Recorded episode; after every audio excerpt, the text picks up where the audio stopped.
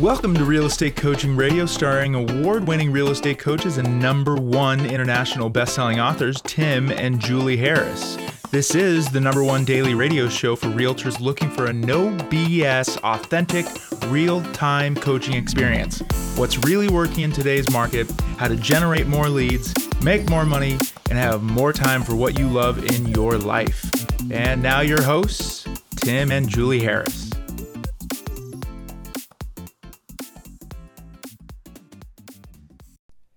Three, two, one, and we're back. And we've got a really cool topic. And this is something Julie and I have been tossing back and forth for a couple weeks.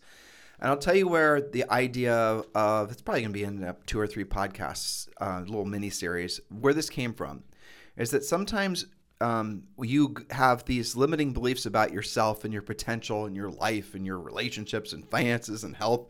They go unchecked in your mind for long periods of time to the point where these thoughts become innate. In other words, because they're unchecked, you actually think subconsciously almost it becomes part of your you know your hard your hardcore hard rooted uh, software about what you think about life and and i was on a uh, call with actually a listener and the listener was uh, i think in their 60s early 60s and they were not where they wanted to be. And I'm maybe stringing these thoughts together sort of randomly because I have so many calls, but this was the essence of what I remember.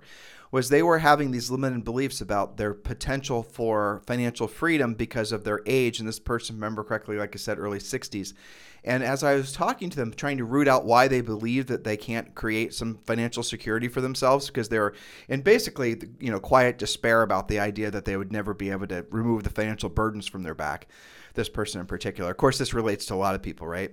And so I was drilling down, and the essence of their belief about why they wouldn't be able to achieve financial uh, security, let alone independence, finally be free, was because they think they thought that their health was fragile and um, which I thought was interesting. And so, again, as a, any good coach will do, I, I questioned them about that. I asked them, I mean, it's possible, right? This person could have fragile health. This person could have a lot of, you know, extraneous health issues.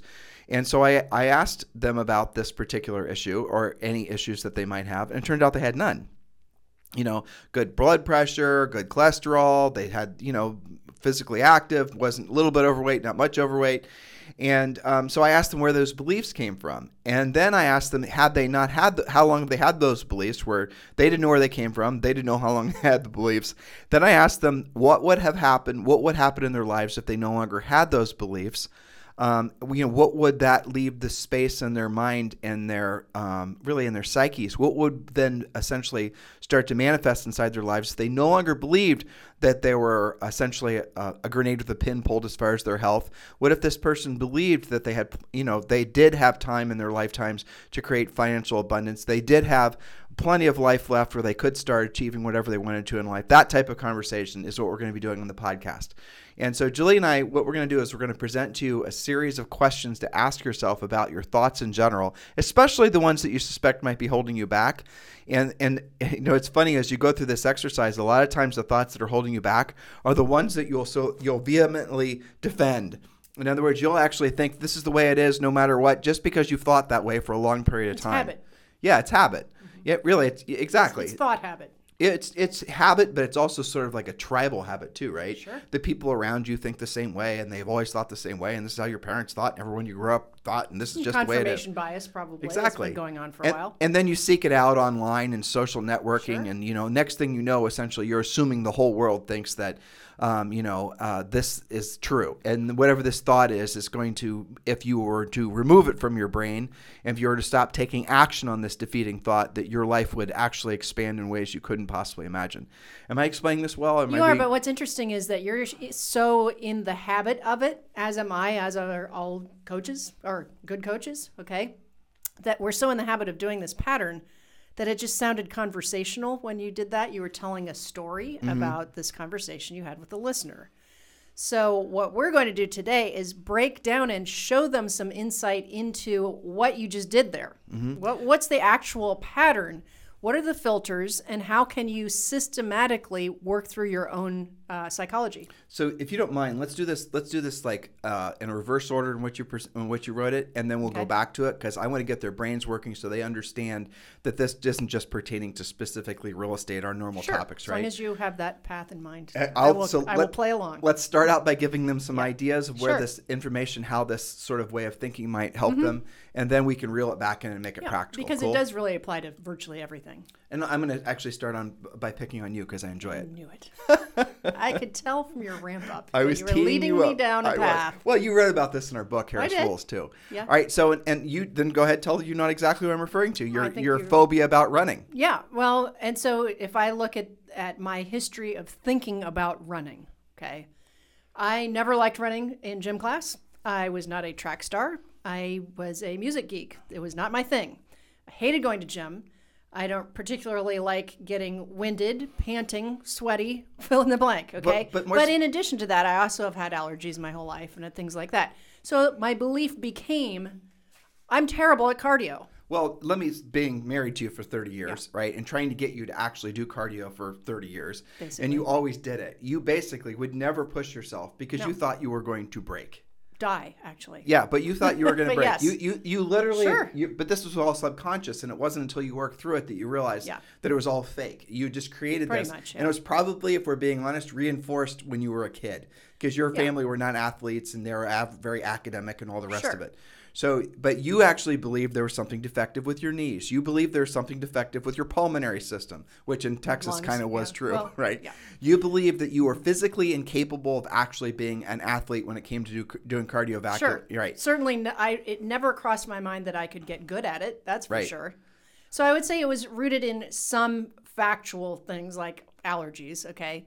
But it had manifested through my thought pattern and my bad thought habits about it into something that wasn't actually real. Well, you had actually made it real because you would actually start listening and looking Yeah. for some sort of, you know, physical Sure. defects that would basically rationalize the fact that you couldn't do it. Sure. Confirmation bias, right? Even, even right. This is what my point is. Thank you. You're playing along well. Even even though no no doctor ever told you there was anything wrong with you. No. No no no one ever told you you couldn't. And and fast forward till about mm, five yeah, four years ago, Julie and I did a 23andMe. This is after she'd basically This pushed is the funny part. This is the funny part. So at, you know, 23andMe is the DNA thing. And so, uh, you know, this is after we'd gone to Orange Theory. This is after Julie, and you can go back to your story. Actually, I, won't, I don't want to tell it out of time. So finish how you pushed yeah, through it. don't jump ahead because it won't make as much sense. Yeah. Okay, so part of the issue was I had been on my own with these thoughts and had never really been introspective about it. I didn't actually apply these four questions that we're going to give you guys until uh, we decided to sign up for Orange Theory. Well, let me let me stop you there. yeah. Okay, because you were incredibly not only you knew these four questions, Mm-hmm. you coached people on these four questions. You'd written about and Yeah. you know and co- everything. But I had my own belief set up. Yeah, You you were so ingrained into believing that you were have Yeah. some sort of physical defect that would prevent you from running. sure. You were It was part of who I who I was. and when I and when I, as your husband who loves you, Mm-hmm. tried to push you past that, you would get mad at me. Yeah, because I at a certain point when I'm running, I get really uh, winded, and I had no mechanism for even understanding that or working through it or any reason in my own head that I could even actually work through it until, fortunately, um, at Orange Theory, we one of the things that you do is the treadmill. Okay. And they're very systematic about it and they're very educational. You know, good coaches actually help you work through your own crap, right? So um, I discovered that when your heart rate is increasing, you're in a certain type of metabolism and you're not going to die. You just have to monitor how long you're going to be there and a whole lot of other stuff that helped me through that. I also learned how to run on a treadmill, which I had never even Or considered. run in general. Run in general. I didn't, I mean, which is funny because as a musician, there's a whole lot of technique to that. It never occurred to me that maybe I was sucking at it because I wasn't doing it right, you know? So I think I worked through a lot with that. And then I had a running partner, just as you did there. And then I be, then it brought out some competitive nature in me. And I, and I actually, I remember a day where I'm like, you know, I've heard about this runner's high thing. I think maybe I just felt that. Like, that's a real thing, huh? Okay, so I had that belief that when I have an increased heart rate and when I can't really breathe like I would normally, that that must mean that I I, I just have you know I can't handle it. Until I systematically worked on it. And now I actually like being on the treadmill. So you had been for before you had shielded yourself, walled yourself into this these Yeah. series of beliefs, reinforced the idea that you were some sort of physically you were physically Yeah. defective, unab- uh, your inability to run. That was just who you were. That was what Yeah. it was, and you'd resolved that that'd be who you were for the rest of your life. Yeah. Even though you're, uh, you know, obviously we then I, we put you in Orange Theory. You were in Orange Theory with me, Mm-hmm. and we would do Orange Theory every single day. And I would you very rarely run by me because you don't like me coaching you when we were running. And so then I would basically, you know, I'd And I you. did work with the coaches and Right. understood at a much deeper level what I was working on. And they hook you up so you can see you're not actually going to die, you know? Right. I mean, it was a lot uh, further of education of things that I had never considered before. Well, so you're listening to how somebody who is analytical in nature works through her limiting beliefs. She had to do it while she was studying and intellectualize about it. Whereas you, a lot of you, myself included, what I did is I just found the biggest ex Navy SEAL that was in there running consistent six minute miles, even though he was in his mid 50s, and I'd run by that guy and basically try to Figure compete out with, what he was doing. and try to compete with him. Yeah, and then he sort of adopted me and basically told me what to well, start you had doing. your own way of finding that education was through observation. And And, I need- and I, I actually write about this in the book because I and did this. I, and I didn't even pay attention to the numbers. I didn't. But an interesting thing happened when uh, the coach Andy was running. Now, given okay, she's 15 years younger than me, but she was running at an 11.0 on an 11 incline. Hold on, I'm doing math. She was more than 15 years younger than you. Probably. She was. Yeah, she's probably more than that. She's like I said at least. She, okay, so I think I mean just putting this in per- perspective though for Maybe listeners, 20. right? More like probably more than that, She wasn't less than 20. dude. She was you're 50. Okay, I know. There's no way that girl is 25. No, she is. She's 27. I Okay, she's all right. 27. Well, but, uh, anyway, again- who cares? Pulling teeth. Well, no, but it was good though because Yeah. you're you were seeking advice and you're comparing yourself to somebody that was very athletic. Yes. And and she would run like a gazelle. unbelievable. Yeah. Okay. And I guess you would kind of break a sweat, but not really. But my point is that I, it helps to, this was my lack of exposure to somebody that knew how to run. Right. Because I had never pursued it. So when you have lack of exposure, which some of you, many of you suffer from in real estate because you don't actually know somebody very well that has the success that you wish to achieve. It took me seeing Andy running at 11 on an 11 incline where I was like, I didn't know humans could do that. So it's worth mentioning too. You'd been there a lot of other time and seeing other people do it, but it wasn't until you were receptive to to learning and seeing and Yeah. absorbing. You could have easily attached yourself to somebody else that was able to do it at that level. Yeah. But what so for whatever reason, the dominoes in your head as far as Yeah. wanting to accept I was more receptive at that point. exactly. Yes. And so that's that's worth that's a good observation. So And point- so, so exposure helps, right, to somebody that does. We talk about that on a lot of different podcasts. Mm-hmm. And so then I believe that I could do it. And through their coaching, I realized that it's an incremental increase. You know, none of this happened. I didn't like go to day three Orange Theory and be running like Andy, but I I learned the process, and then I could believe that I would be okay.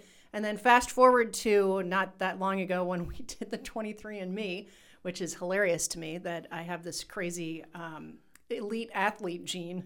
Yeah, it's like one of the rarest yeah. genes that you can have. It's literally elite athlete gene. So not only was Julie not physically defective, she's actually ge- genetically inclined to basically be a flipping elite athlete, which is that hilarious. funny? Because when I looked at my category in 23andMe, mine was like I'm mostly Irish, so it was like you're predis- predisposed to carry potatoes or something. I don't to be sunburned. but and- certainly not run exactly. I know. But But the point is that the facts in our story here about me are so different than what I had built up in my head. right. And so that's where the four questions come in because you can get in your own mental rut. And I consider myself to have pretty damn strong mindset for most things, okay?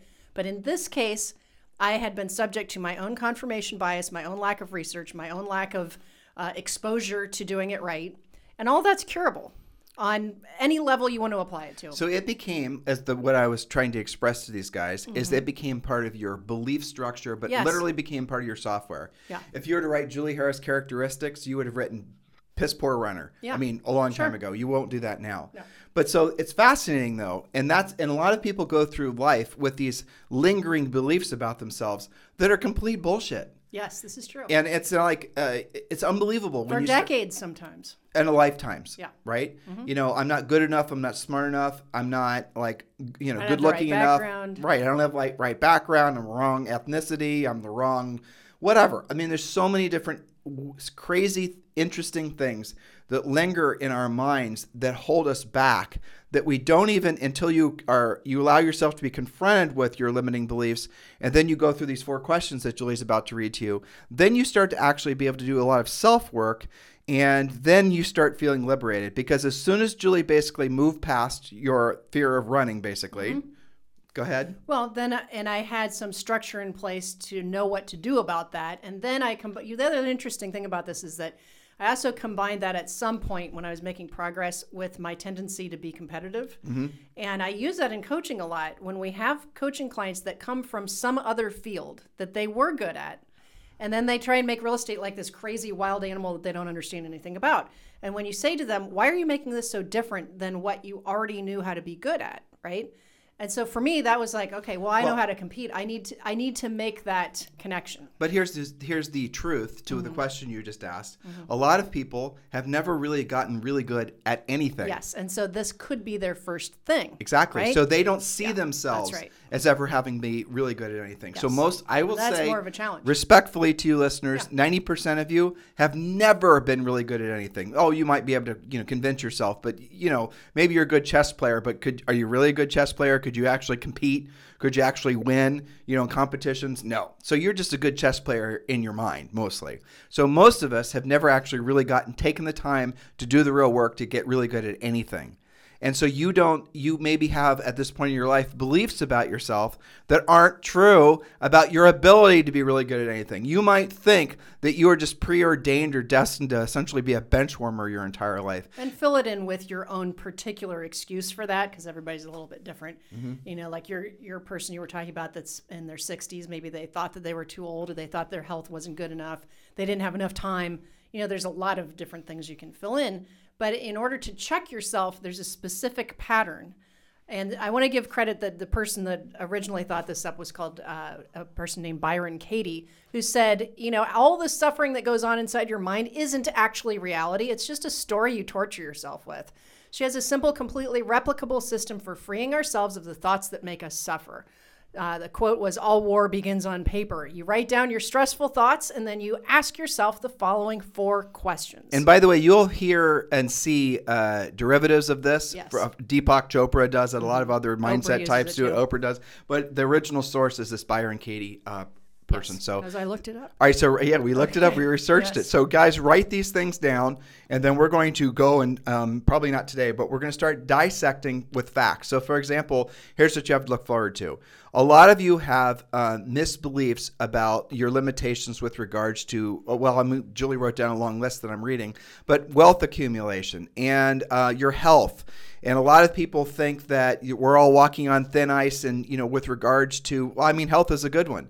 And so a lot of, and you, we're going to go and we're going to give you some statistics with regards to the, you know, the average age of an average American is going to live to this age. The probability of you getting any of these horrible diseases that you think are lingering around every corner for you are, in most cases, virtually nothing. Um, and then all the, we're going to talk a little bit about uh, epi, epi, I always- Epigenetics. Yeah, we're going to talk a little bit about the types of things you can do to uh, have a physiological, uh, essentially, if you are Control. predestined uh, to have a specific, maybe um, your genes will tell you that you have some specific preordained, you know, genetic uh, precollection. The reality of it is, is through Epigenetics. you can actually do things to alter the genes um, expressing itself Mm-hmm. in that uh, in that uh, you know that uh, obviously that bad way. So we're going to talk about all that, Yep. but let's start out with the four questions. Okay, so question number one is Is whatever you're believing actually true? This question can change your life. Be still, ask yourself if the thought you wrote down is true. In my case, is it actually true that I'm going to die if I have to run? Hmm. I've actually been believing that. So, whatever it is, fill in your blank. And again, we're going to drill down deeper on future podcasts. But question number one is simple Is it true? Question number two Can you absolutely know it's true? This is actually checking yourself on question number one. Another opportunity to open your mind and go deeper into that unknown to find the answers that live beneath what you think you already know. So, question number two Can you absolutely know it's true? Question number three How do you react? What happens to your mindset, to your actions when you actually believe that thought? What happens to you? With this question, you begin to notice internal cause and effect. You can see that when you believe the thought, there's a disturbance that can range from mild discomfort to fear, panic, or even complacency. What do you feel? How do you treat the person or the situation that you've written about in your previous questions? How do you treat yourself when you believe that thought? Make a list and be specific, like your your listener. What happens? Well, there's not a lot of action there. So in this case, complacency was happening to him, right? So we go back and review the questions um, after you get to question four because Yep. you kind of overlapped on two and three, but that's okay. So finish question Okay, four. question number four. Who would you be without that thought? Imagine yourself in the presence of that person or in that situation without believing that thought. How would your life be different if you didn't have the ability to even think that stressful thought? How would you feel? Which do you prefer, life with or without that thought? Which feels kinder, more peaceful, more like your true self? So let's give a, a salient example to make this practical. So mm-hmm. if you believe, for example, that the real estate market is in a bubble and we're all going to be living in caves and it's going to be 2007, 2008 again, there's going to be massive depreciation, houses are going to go on sale, you know, builders are going to be doing two for one sales again. That did happen, by the way. If you believe that's going to happen and it's just a breath away, the storm clouds are forming in your mind's eye and it's just right there. What are you not going to do as a result of hmm. believing those thoughts? Well, I guarantee you you're not going to take any action. Nope. If you believe that the if you believe that tomorrow is going to be worse than today, which is by the way what a lot of people want you to believe because if you believe that tomorrow is going to be worse than today, then you basically are very easily uh, essentially manipulated by fear.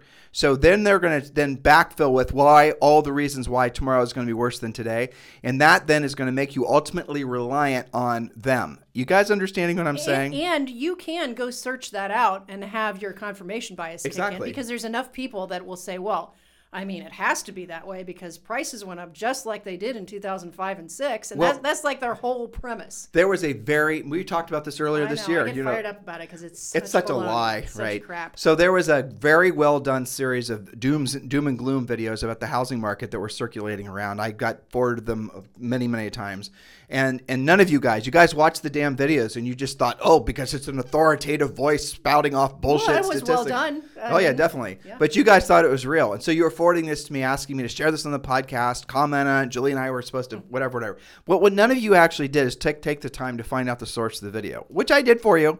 So what I did then is I found out basically who owned the, um, you know, the video was sent from. Uh, obviously, it was on YouTube, and I did some poking around, and I found out where the the source of the video was, and uh, then I went to, to um, you know, different sources on the internet where you can find out who owns specific URLs. This is all. Because you naturally use question number one and number two without even realizing it. Is it true? Can I? Is it absolutely true? Well, let's do a little research. And I did, and I poked around, and I found out that the website, are you ready for this, listeners? Was owned by a big company that basically sells um, prepper uh, stuff, like big, you know, vats of rice and things that you would only buy if you believed that, guess what? Tomorrow was going to be worse than today. And so this prepper organization had built up a very uh, good marketing campaign to scare the crap out of humans into believing that we're all going to be essentially uh, being chased by hordes of cannibals. And and so all of you, many of you believed those videos without actually taking the time to confirm they were true. Now, I bet you there are some people that watched those videos at the beginning of this year, think they're true, then went online and then found a whole bunch of other doomsday, you know, that type of mindset crap. And then they have then not they are essentially checking out or checked out. They are no longer doing the things necessary to make tomorrow better than today because they're assuming now from having watched that video and they fed that beast, they fed that negative thought because they're assuming that tomorrow's going to be worse than today. So the best that they could do is possibly is buy some more gas masks and you know stockpile some more ammunition. I had actually come up with a new coaching client who said, I only want to work distressed right now. Right. I Good said- luck. I said, that's interesting. Why do you say that? And they, and they said, because my broker said there's not much conflict to it. And I said, well, that's right, because you won't be talking to anybody. You can't have conflict because it's less than 1% of the market. And we knew all the market statistics, and we, as we've done podcasts on it. Fact, right? So we told them what percent, how many actual, you know, it's like two hundred fifty thousand over the next two years, and most of these will be sold Countrywide. countrywide, like nothing. The the distressed market is irrelevant right now. And yeah, so these are the types of things that's fascinating. And so here's a here's a secondary thought, and this is not part of Julie's notes, but it's fascinating to think about this. And this will really piss some of you off, and it's designed to. So get ready, right? Brace yourself for impact Warning. in some cases, emotional impact. your beliefs about yourself are uh, even the negative ones are benefiting you. And here's an example. And this is another thing you learn from having done, you know, literally a billion coaching calls. It's- it- Yeah. It's very frequent that someone will basically come, and we always re- lean into the whole weight thing and, and physical fitness because everybody can relate, right? So you'll have somebody who's like, um, like here, I'll just I'll role play this with Julie as if she were a coaching client. It's easier than explaining it. So Julie, you're gonna be you're gonna be the overweight coaching client, right? Okay. And you're gonna be this person that basically has been overweight for a long period of time. And Sure. I'm just giving this as an example. This is not a primary topic that Julie and I will do, and any of our coaches do because we're business coaches. But let's just say this person in particular had set the goal of losing some weight because they were just fearful of the, you know, obviously negative side effects. Um, so, uh, Julie, Mm-hmm. let me ask you, how long have you been overweight? Oh gosh, probably 20 years. Okay, and uh, I assume this happened progressively, a little bit more, a little bit more, a little bit more. Yeah, yeah, it kind of snuck up on me. Okay, I'm, I'm curious. So you're you're uh, you're 47. Uh, how much did you weigh when you got married? You you, got married when you were 25. Yeah, I, gosh, uh, probably about maybe 30 pounds lighter than I am now. Okay, so 30 pounds from coaching people for a long period of time usually means something like. 35, maybe 40. Okay, there you go. right. So um, everyone says 20 or 30 pounds, I but it's always more, which is Yeah. funny. All right, so um, let me ask you, how do you benefit from being overweight? Benefit? What do you mean by that? Well, I mean, you're choosing to, you've chosen for the past 20 years to eat more. You're choosing to Well, stay overweight. You're choosing true. to stay, I get to eat what I want. okay. Julie's bit making it easy, by the way. So, uh, you what else? What are the other benefits you're getting from being overweight? Because Um, here's the normal pattern. I'm not getting any benefit from it. It's horrible. It's the worst thing ever. Yeah, they they'll they'll you know they'll play a little bit of uh, you know uh, mental gymnastics, but then you because ultimately what I'm trying to you know essentially make them realize is their behavior, even the most screwed up behavior they could possibly have, and being overweight is pretty common. There are way more screwed up behaviors than that, but they're doing it because they're getting a benefit from it, right? These are things they don't have to do. Right. They don't have to be accountable. right. right? They don't have to go to the gym. Mm-hmm. They don't have to have really form fitting clothes. They don't, many times, have to have relationships that they otherwise would have pursued. They don't have, you know, they don't have to step up to those levels of emotional commitment. And a lot of times people will physically make themselves un- uh, unattractive Mm-hmm. because they had gone through some really bad, maybe it was a breakup or a divorce. Yeah, they're kind or, of hiding out in it. They're hiding out in it. And it just, but the thing is, is they, do- they do all this subconsciously Yeah. and it compounds. Mm-hmm. Now, that's an example everyone could probably relate to. But really, ultimately, where these questions go back down to is accepting responsibility, ultimate responsibility for all your decisions.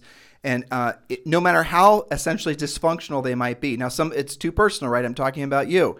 Um, now, make it somebody, about somebody else. Why would somebody choose to have an addiction to drugs? Why would somebody choose to have financial problems? Why would someone choose, right? The key word is being choice. Why are people choosing to have these types of uh, essentially questionable behaviors? Why are they doing these types of things? And, and Julie, I'll wrap in a second because I read your note. So ultimately, this all leans into the fact that you can choose what your outcome is going to be. Now, again, let's go back to the person in their early 60s who's wanting to accomplish financial freedom, wanting to finally travel to Europe, wanting to buy the house on the lake, wanting to, you know, enjoy life while they can. And, you know, I mean, hopefully they live to a million years old, but, you know, here we go. So the reason that they wouldn't choose to actually change their behavior at this point is because they don't want to make the effort. Yeah. That's why. It's easier not to. Right. Just like believing that you're going to wake up to a real estate zombie apocalypse means that you don't have to make the effort to, you know, learn how to be a competitive buyer's agent to get them accepted because you believe that you're making them overpay to get the house they want. Or more to our in our wheelhouse, being a listing agent. being a listing mean, agent, which takes effort. So you don't have to make that effort because you know tomorrow everybody's going to want to list with you because they're all going to need you because they're all going to be in foreclosure. You see how that's just a spinning of the toilet water. So here's the here are the four questions, and here is your homework. I, uh, and, and Julie has already assigned this to you, but I want to make sure you're writing this down on a piece of paper. Don't if you're not doing this, if you're not taking this seriously, um, I don't know why. Honestly, it's crazy for you not to take this seriously. Question number one: Is it true? No. Okay. So your first thing is write down all the beliefs you have about yourself, and Julie and I will brainstorm with you. You're too old. You're too young. You're too. Uh, uh, you're too dumb. You're too this. You're too the other thing. You're not smart enough. You're you have you're disadvantaged because of you have you didn't grow up on the right side of the tracks. You don't have. I mean, what other things? All, I mean, that's all in the wheelhouse. We You can know, pile I, I was more. kind of thinking um, you can go the other direction because most of what you said is negative. Sometimes the belief is I'm the best agent in my marketplace, is it actually true? Well, are you taking 100% of the listings you're going Sure. on? You know, you can you can go either direction. Yeah, you can. So write all these beliefs that you have about yourself, but specifically lean into the stressful thoughts, the things that give you anxiety, the things that are hiding under the recesses of your brain, that your brain that you don't uh, want to ever admit that you have floating around in your head. I don't care how strong you think your mindset is, and you're walking around with an aura of light. The reality of it is, is there are some, uh, you know, hidden dark beliefs you have about yourself. And again, it could just be your ego blowing you up that's limiting your, uh, to Julie's point. But most likely, most of the beliefs you have about yourself are about you believing that you're not good enough in some capacity. So write all these things down, and you don't, you can go through this exercise, but Julie and I are going to help you with it tomorrow as well. So write all the beliefs you have about yourself, and then write these four questions down. Question number one: Is it true? Right. Question number two: Can you absolutely know it's true? Question number three How do you react? What happens to your mindset, your actions when you believe that thought? Question number four Who would you be without that thought? So that's your homework assignment. Write down those things, and then Julie and I will coach you through essentially rooting out, identifying, and then dissolving those limiting beliefs about yourself. Because, by the way, guys, it's all your limiting beliefs about yourself are pretty much all um, by choice. You're choosing to hold on to them. Once you confront them and you realize they're not really serving you, never really served you in the first place, then you're going to then have another choice as to whether or not you want to keep them or not. And and that's where you can really have a true epiphany, a real breakthrough.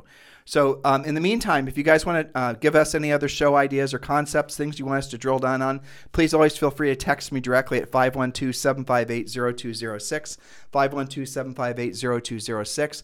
Those of you guys who are ready to join Julie and I's premier coaching program, please text the word success, S U C C E S S, to 47372. Text the word success to 47372. When you do, we're going to text you back a link and you can join, you can learn how you can join our premier coaching program, which is our full suite of uh, coaching. There's no, you know, daily semi private coaching call, all the scripts, all the presentations, everything you could possibly need for around $100 a month. So go ahead and text the word success to 47372 and we'll text you back a link so that you can join uh, our premier coaching program. Don't wait on that, guys. You still have six months left this year. You still can make this your best year ever, but it really is completely and totally up to you. In the meantime, we'll talk with you on the show tomorrow.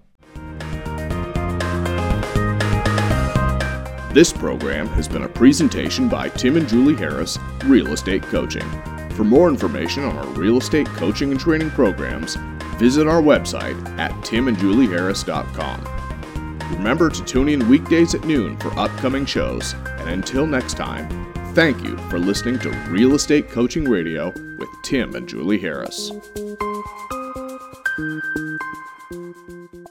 This podcast is a part of the C Suite Radio Network. For more top business podcasts, visit c-suiteradio.com.